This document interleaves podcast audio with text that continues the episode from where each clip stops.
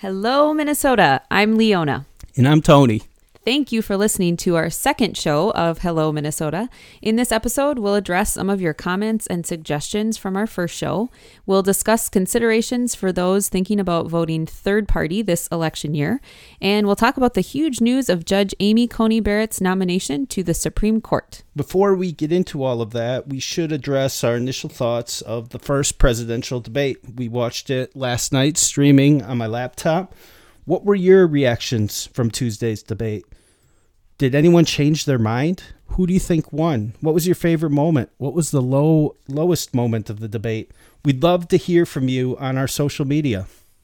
We do want to thank all of you who listened to our first episode and replied via Facebook, texts, or personal emails to us. We are trying to grow the show into that end. We now have Facebook, Twitter, and YouTube pages. Our handle is at Hello MN Podcast. And we'd appreciate follows, likes, shares, and comments from all of you. Yeah, definitely. We tried to get Hello Minnesota, but that was all taken up. So we did get the domain as well, Hello MN hellomnpodcast.com. We don't have a website up yet, but like Leona said, our goal is to grow the show. And uh, you guys are an integral part of helping us grow it. And we appreciate everyone who's listened so far, who shared it uh, our social media pages are a little bit lonely right now. We'll, we promise we'll get more content up there. But if you can try to find us and to uh, follow, share, and like uh, what we send out, we certainly would appreciate that. Uh, back to the debate. Um, I don't think there really was a real clear winner of the debate.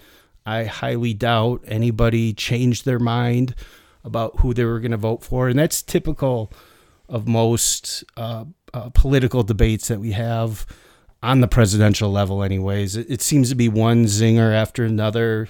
Who can get the, the most gotcha moments?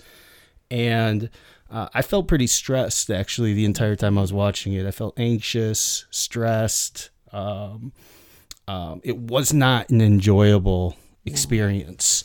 I agree. I also think that the few actual facts and policies that were presented on either side were quickly dismissed or completely ignored. And so, um, yeah, I feel like it was almost entirely trying to just give zingers or get someone to say something and not at all rooted in uh, in reality or policies or the effects of policies, and I think that's really that's what matters. The, that's the shame. That's the shame of our current format that we have with television, because I think the audience actually, people who watch these debates, would love to see them go deeper. They would love to see a format that was longer, um, that was expanded, where they could go into great details about their thoughts, beliefs.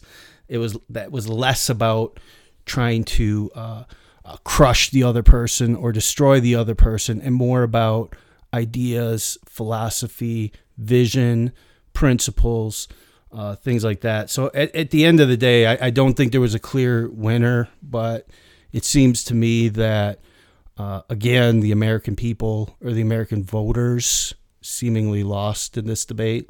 Sadly. Who knows? But we're going to move on to the comments, Leona. Yeah. So, one um, kind of general theme among many of the comments, which I think was an excellent one to bring up, is that more lives than the unborn matter. And I, I do want to say, absolutely, without a doubt, Tony and I believe this to our core. And uh, whether or not someone is Catholic, the Catholic Church believes this to its core. And I, I said Can this last time. Explain that argument a little better. Yeah, absolutely. Um, so all the principles of Catholic social teaching, I, I honestly think I mean, without a doubt, they would change the world. And um, I think this is one really beautiful summary of it. This is from Pope Francis, and it's actually in the 2020 letter from the United States Council of Catholic Bishops. So the letter says, and then I'll get into the quote from Pope Francis Pope Francis has continued to draw attention to important issues such as migration, xenophobia, racism, abortion, global conflict, and care for creation. In the United States and around the world, many challenges demand our attention. The threat of abortion remains our preeminent priority because it directly attacks life itself, because it takes place within the sanctuary of the family, and because of the number of lives destroyed.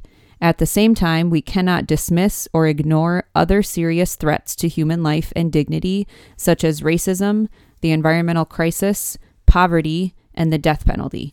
So I want to make very clear none of what Tony and I were trying to say was that the unborn have to take uh, that the unborn are more important than born lives in any way. Um, and I think that the church makes it so clear. I also think it's important to recognize if we are practicing Catholics, um, just the statement of the threat of abortion remains our preeminent priority because it is a direct attack upon life itself, takes place within the family, and because of the, the sheer number of lives destroyed. But I just want to say, um, a couple things. We absolutely respect each person's own decision regarding voting. Um, part of the reason we even discussed Father Altman last week was to make clear that Catholics can and should use their own consciences, ability to reason, and the virtue of prudence to determine who to vote for. This means, of course, some Catholics will choose Trump, some Biden, and some third party, which we will talk more about in just a minute. Uh, but we also feel an obligation to point out the fact that Biden does support the direct murder of always innocent humans. Voting for this is a really big deal. And so I do think it's important for all of us to consider what other areas would be proportionate to this. So, certainly, how the poor are treated is absolutely equally as important as how the unborn are treated. But currently, no candidate supports murdering all who are poor so we end up having to choose between a third party vote or Biden, who supports murder of the innocent and other policies, some good and some bad, or Trump, who does not support the direct murder of others and also supports other policies, some good and some bad. So, in my opinion, if Trump actually wanted to undo all welfare programs, Medicaid, and public education, if if he had increased rather than decreased unemployment, in general and in particular for minorities, then I think it would be clear that he doesn't care about anyone except the unborn. And when I say care, I mean legislatively. I have no idea whether he actually recognizes the dignity of the unborn. I just know what he's supported and the 200 plus judges he's appointed. But the effects of the Trump administration have improved employment for all he has not done away with welfare programs and he's actually created parental leave in places where it didn't previously exist. And he has helped to reform our foster care system as well as other initiatives. So, does this mean that Trump's economic policies and work for reforming our justice system, work for parental leave, etc., does it mean that his initiatives in these areas are inherently better than Biden's? No. That's what each of us has to personally decide. But it it is true that supporting abortion, as Biden does, is always inherently evil because it is murder. And so, in my opinion, we're faced with many policies, the merits of which we must discuss, and one policy that we know is always wrong, no need for discussion, and that policy is abortion. So, this is why um, I think that a vote for Biden is is a particularly big deal because of that. It is not because unborn life is the only life that matters. It is not because unborn life matters more than born life. So, in no way am I trying to shame those who will vote for Biden, but I think it's important that others also not be shamed for not voting for Biden. Um, I think it's important to look at the effects of the current and past presidential administrations, not only their verbally stated goals, but the actual effects of their administrations. I also think it's important to consider things um, like like for example the UN's reporting of numbers of abortions and pregnancies across the world and um, countries where where all social programs are provided for everyone like for example I mean there are other issues in communist countries but China and Cuba for example have the very highest abortion rates despite despite everyone having access to health care for example um, I I want everyone to have access to excellent healthcare. Absolutely. But all I'm trying to say is that saying a blanket statement like let's simply provide state issued healthcare to every single person without looking into what is that actually going to look like for people, that is not a simple solution to the problem of abortion. I, I think it's more complicated. So I think we need to discuss what is actually going to give every single person quality health care. We need to debate that. But while we're debating that, I think we need to say, in the meantime, we're not going to kill innocent human life. So yeah, the issue of proportionality or proportion that came up in our last episode, it's an important concept for informed Catholics to take into consideration how they're going to vote this presidential election cycle. And perhaps we need to, to reach into that a little more because some of our uh, audience members they pointed out that the Democratic Party stands for uh, many many different uh, aspects beyond abortion, many different principles or values beyond abortion. They specifically will point out to things like the environment is a big one, uh, combating global warming, and um, they'll also point out to the coronavirus in terms of how the different viewpoints of, of Republicans or President Trump has differed from uh, what Democratic governors and uh, progressives have uh, promoted as the best way to um, maybe resolve or contain uh, the current virus pandemic. And can you talk a, l- a little bit more about proportion? Because what they'll say is that the proportion of the other good that the Democratic Party does in terms of the environment, coronavirus, uh, social welfare issues, immigration, outweighs the um, the uh, need to make abortion an issue, the sole issue that they should vote on. I I mean I am not an expert in proportionality. That's why I say and why Tony we're trying to make clear that people need to make this decision I think themselves. Right. I do think it's striking that all of our teaching documents if you're a Catholic do talk about as I read before the threat of abortion remains a preeminent priority um, because it's such a direct attack on human life. So I think, as I said with healthcare, I, I don't know anyone who doesn't want everyone to have quality healthcare. But to say, oh, case closed, Obama and Biden provided quality healthcare to everyone, and Trump is making sure that anyone who has pre-existing conditions is not receiving health care i think is simply not true. And so to to kind of rest on that and say because of this it's definitely okay to vote for biden even though he supports the direct murder of people i think is really complex.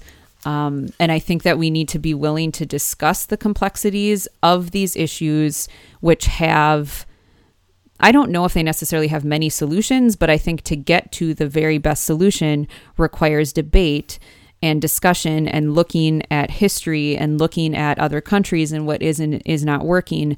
But when it comes to abortion, it it's always an inherent evil. So denying someone health care, I would definitely say is an inherent evil. But to say simply that Biden has always provided health care for people and Trump has not is also inaccurate. Yes. And so I think we need to look at the actual results of policies and discuss what's best. But while we do that, we need to realize that we are faced with an always an inherent evil of murdering innocent people in our own country and abroad. Yes, there are a lot of voters who strongly despise and, and I'll even use the word hate President Trump. There's no doubt about it. The amount of vitriol emotions, the the narrative is so strong and overwhelming that I don't think you can have a, a reasoned debate with a person who has come to this conclusion. Um, I'm not going to sit here and tell them that they're wrong or they're right.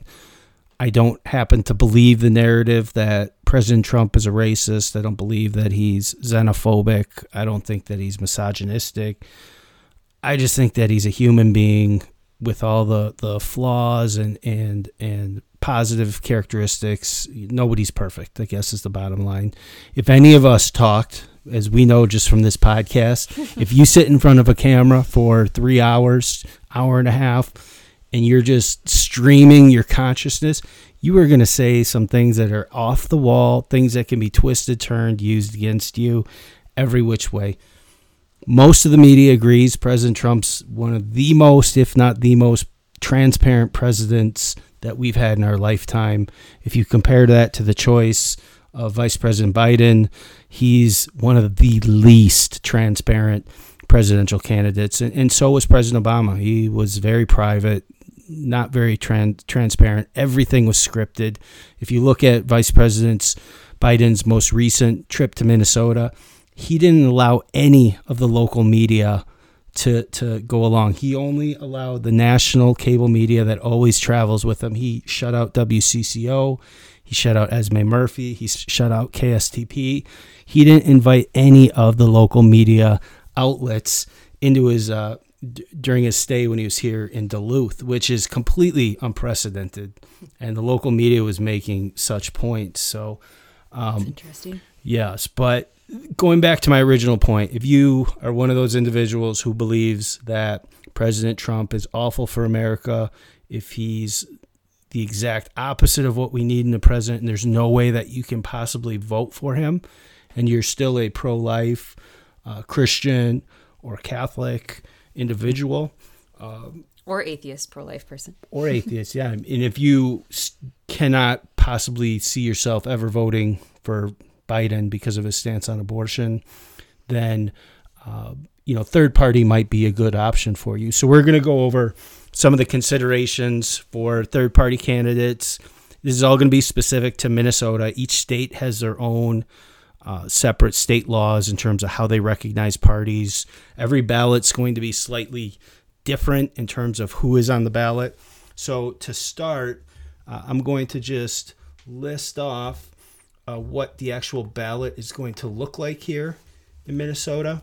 Uh, so we have Donald Trump and Mike Pence, the Republican Party, Joseph Biden and Kamala Harris with the DFL, uh, Roque, Rocky De La Fuente, and Darcy Richardson, who's part of the Independence Alliance Party, Howie Hawkins and Angela Walker, Green Party, Kanye West and Michelle Tidball, Independent, Brock Pierce and Karla Ballard, Independent, Gloria La Riva and Leonard Peltier, Socialism and Liberation, Alyson Kennedy and Malcolm Jarrett, Socialist Workers Party, Jo Jorgensen and Jeremy Spike Cohen, Libertarian Party, and then you have the option uh, to write in. And it's important to note also so, those are the candidates. If you wanted to write somebody in, uh, for that vote to count as a write in, the procedure in Minnesota is that person actually has to petition the government to be uh, valid, validated to, to have a, a write in campaign. So if you're going to vote for somebody who's not on that ballot and write them in, and they haven't petitioned the government, the state government yet for uh, election, then that write-in vote is essentially uh, it won't be counted. It, it won't be counted towards any candidate. Would it be counted like say everyone in Minnesota wrote in the same person? I know this would never happen, but then I mean it would be counted, right? If there were enough write-ins for a particular person. No, it's, no, it, it wouldn't. It wouldn't count because uh, they have to. Um, if you're going to write in a candidate, it says right here. I'm reading off the Secretary of State website. It says a presidential candidate who wishes to run as a write-in candidate in Minnesota must file a written request in order for the write-in votes for them to be counted. This request must also include the name of the vice presidential candidate and the name uh, um, um, of at least one, but not more than 10 candidates for presidential elector. And they need to send in this request uh, before the primary, which was May 19th, 2020. Um, oh, for the to be on the primary, and then the seventh day before the general election, which is October 27th, 2020. So they need to take wow. that action in order for their write-in candidacy to count. Um, so that brings in another question just about parties in uh, in Minnesota in particular. So there's two different designations of parties. There are uh, major parties and minor parties. So the major parties in Minnesota currently are the Democratic Farm and Labor Party, the DFL, uh, the Grassroots Legalized Cannabis Party, there's the Legal Marijuana Now Party, and then there's the Republican Party of Minnesota. And the minor parties are the Green Party, the Independence Party, and the Libertarian Party. So those are the only current uh, recognized parties in Minnesota.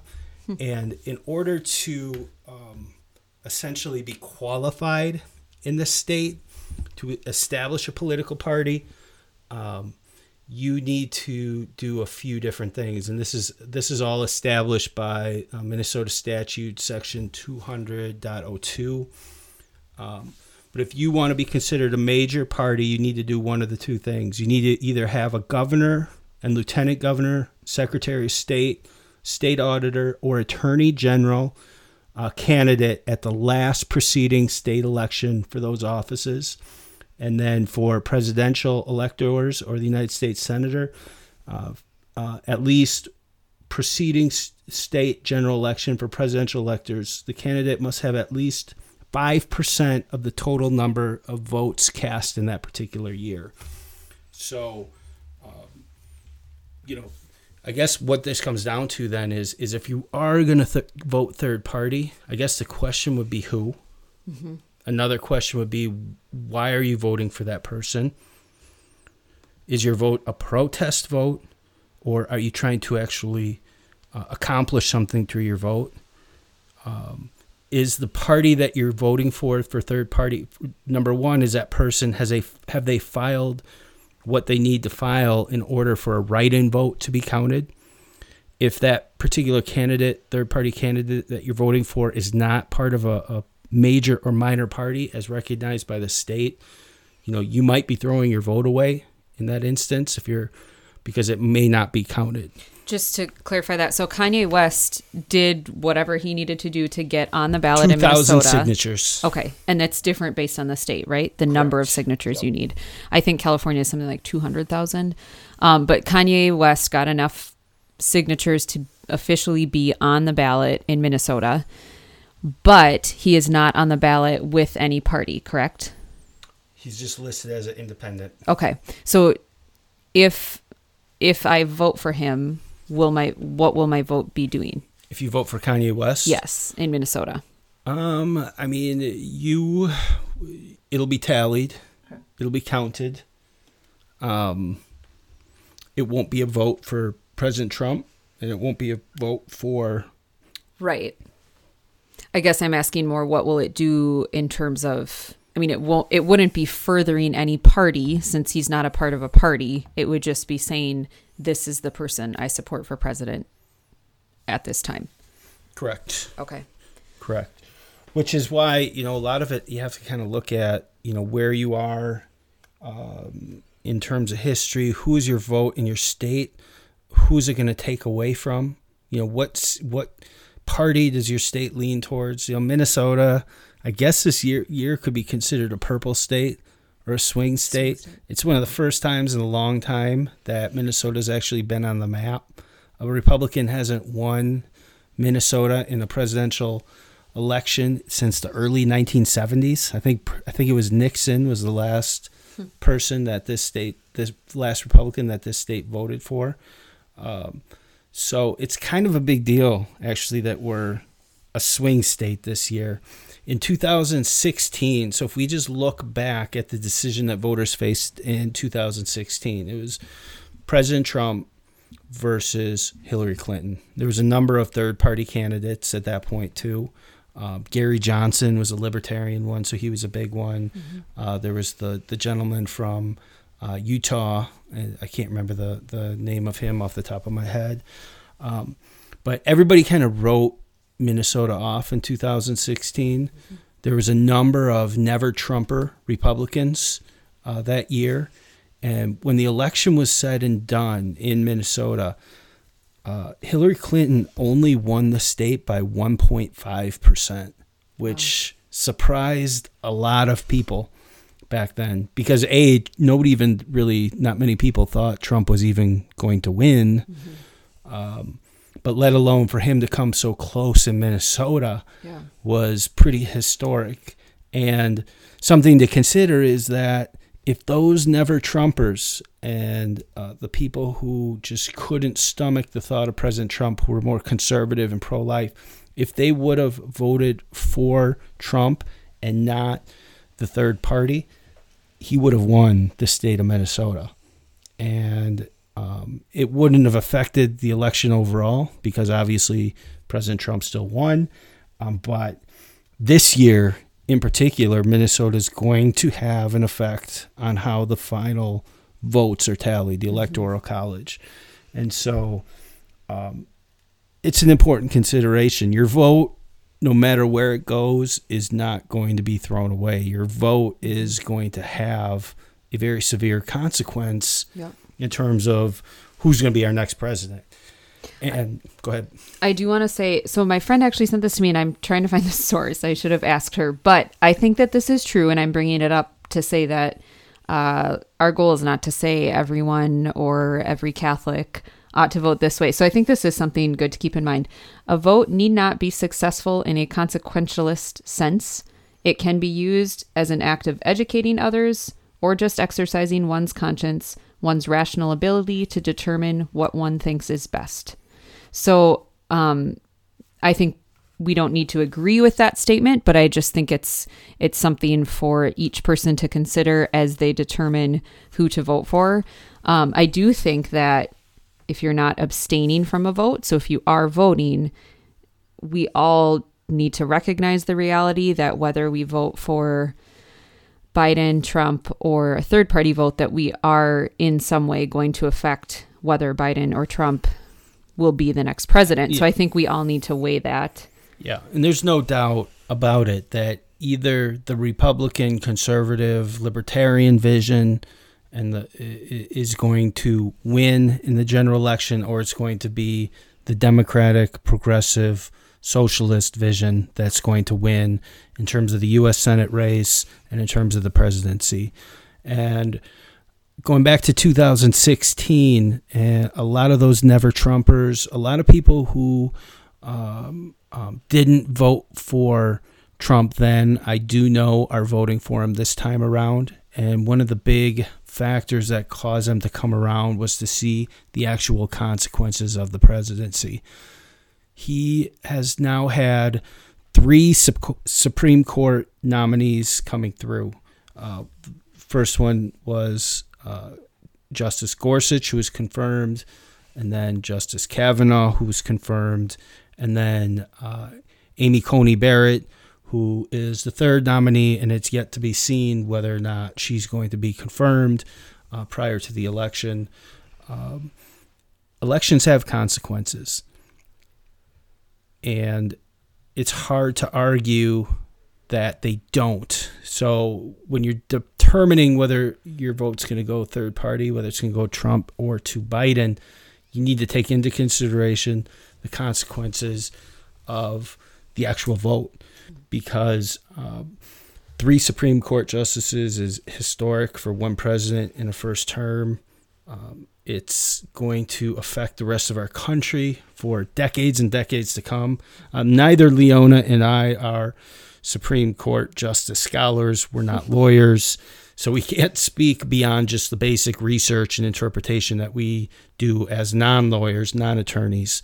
So it's difficult to talk about Amy Coney Barrett without obviously thinking of Ruth Bader Ginsburg. Um, her life of public service was incredible in so many ways. Uh, her work, even prior to becoming a Supreme Court justice, did so much in terms of allowing women, in particular, to to dream and achieve what they dream, um, and in terms of undoing limits previously imposed on women. So I think that's really incredible um, Amy Coney Barrett. So one one reason that we wanted to do this podcast was was so that we aren't spending all of our time discussing politics and what's happening in the world, but so that we can spend some some dedicated time looking into issues and actually spending time researching reality, I guess, re- researching what's actually happening. So, this is a way to hold us accountable for that. So, I'll give a quick rundown on Amy Coney Barrett for people who may be interested but maybe don't have time to look into it.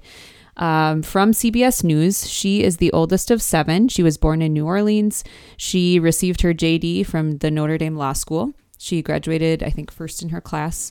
She clerked for Justice Scalia from 98 to 99, and then she went into private practice until 2002, which is the year she began teaching at Notre Dame. She became a professor of law in 2010. Her expertise was in federal courts, constitutional law, and statutory interpretation. Uh, she was nominated by Trump to serve on the U.S. Court of Appeals in 2017. And then, as we all know, she was recently nominated by him for the Supreme Court. Her husband is a criminal defense attorney, and his name is Jesse. They have uh, seven children.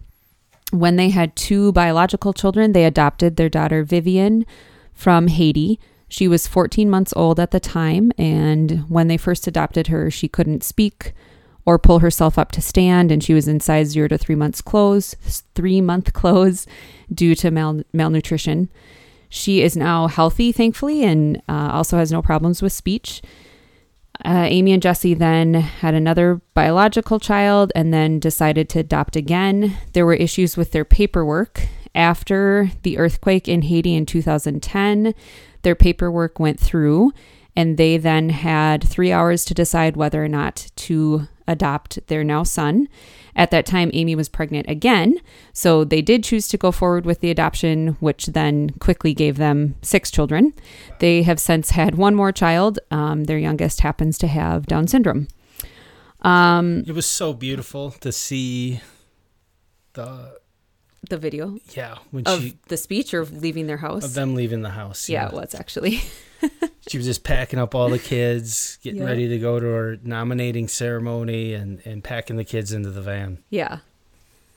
I agree. It was it was pretty touching. Also to see them all her all of her children walking out behind her um I think was really neat actually. Shows shows what's possible um when when people have have a calling and have a desire and have have the right support. You can be a mother of seven and be the Supreme Court Justice of the United States. It's amazing. It is amazing. Um, so, from the Associated Press, I looked into some of her past rulings because I think this is really interesting. I want to say so in her acceptance speech, she said, quote, a judge must apply the law as written. Judges are not policymakers, and they must be resolute in setting aside any policy views they might hold. Of course, her saying this does not necessarily mean she will always judge in this way, but I certainly hope that she will. I think the separation of our powers and the fact that the judicial branch is not a legislative branch is very important. This is why I wanted to look into her rulings in a little bit of detail to see if her history aligns with with her words on this. One interesting case that I looked into was um, was regarding guns. Let me find the actual name of the case. Um, and I wanted to look into this just because I've seen a lot about this about this case. So she dissented. It was a gun rights case, Kanter versus Barr, so versus our Attorney General. Um, Barr and two other justices said in this case that the convicted felon, Kanter, could not own a gun because of his felony, and Amy Coney Barrett dissented on the grounds of her interpretation of the laws and the Constitution according to their meaning when they were adopted. So this man's felon was mail fraud. It was not a violent crime, and based on Amy Coney Barrett's reading of of the laws and the Constitution, she thought that that what Barr was saying, saying that this man could not have a gun, was not in line with those. Um, and then two other cases that I at least have seen many people talk about were regarding abortion. Um, such a big topic, always. Um, such a complicated topic. So, Amy Coney Barrett has twice joined dissenting opinions uh, regarding regarding these laws surrounding abortion. So, one was last year in 2019. It was an Indiana law that would make it harder for a minor to have an abortion without parental notification. It was blocked by a three judge panel, but then Barrett voted to have the case reheard by the full court. The year before that, in 2018, again, a three judge panel in Indiana said that the following was unconstitutional. One was that funerals must be held for fetal remains after either an abortion or a miscarriage. So the three judge panel said that that was wrong or that it was unconstitutional. And then the other was that abortion due to race, sex, or developmental disability of the fetus is unconstitutional. Uh, so Barrett suggested that both laws may be constitutional, and so she wanted the full court to weigh in. Just as kind of a follow up, last year the Supreme Court did reinstate the fetal remains law, but not the ban on abortion due to race, sex, or developmental disabilities. So that is still upheld as constitutional. Hmm. Yeah, and we streamed her speech mm-hmm. on Saturday, and it was kind of weird. And I don't know weird is the right word, but I couldn't stop crying. I was tearing up. I was trying to like fight back tears. I didn't want anyone that Leona or the kids, for whatever reason, I didn't want them to see me crying. I was like, why am I crying right now?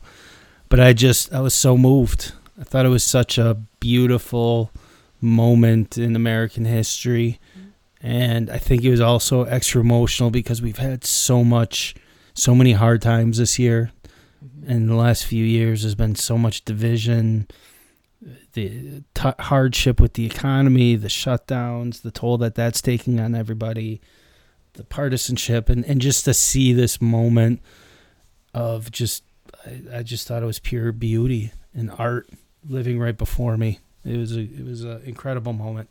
Yeah. Not to mention, she gave a did beautiful. I, I did not cry. No, no. I'm not sure I've ever cried actually over anything political, to be honest. But she did give a beautiful tribute to RBG, and then uh, she certainly said the things that I would hope a Supreme Court justice would uphold. And I just can't help but be proud of of a woman and mother choosing to do these things while also caring for their children. I certainly don't think it means everyone ought to, but I think when someone's meant to, um, doing that is really incredible. Amy Coney Barrett for president. it's exactly what the country needed. Yes. It was a moment we all needed, as short as it was. Beautiful moment. We'd like to thank you all for tuning in to our second episode of Hello Minnesota. And we invite you to visit our social media pages, give us comments on Facebook, give us your feedback, like, share, follow. We thank you all for that. At Hello MN Podcast. Ah, yes. Hello MN Podcast. And goodbye, Minnesota, for now. Thank you all so much.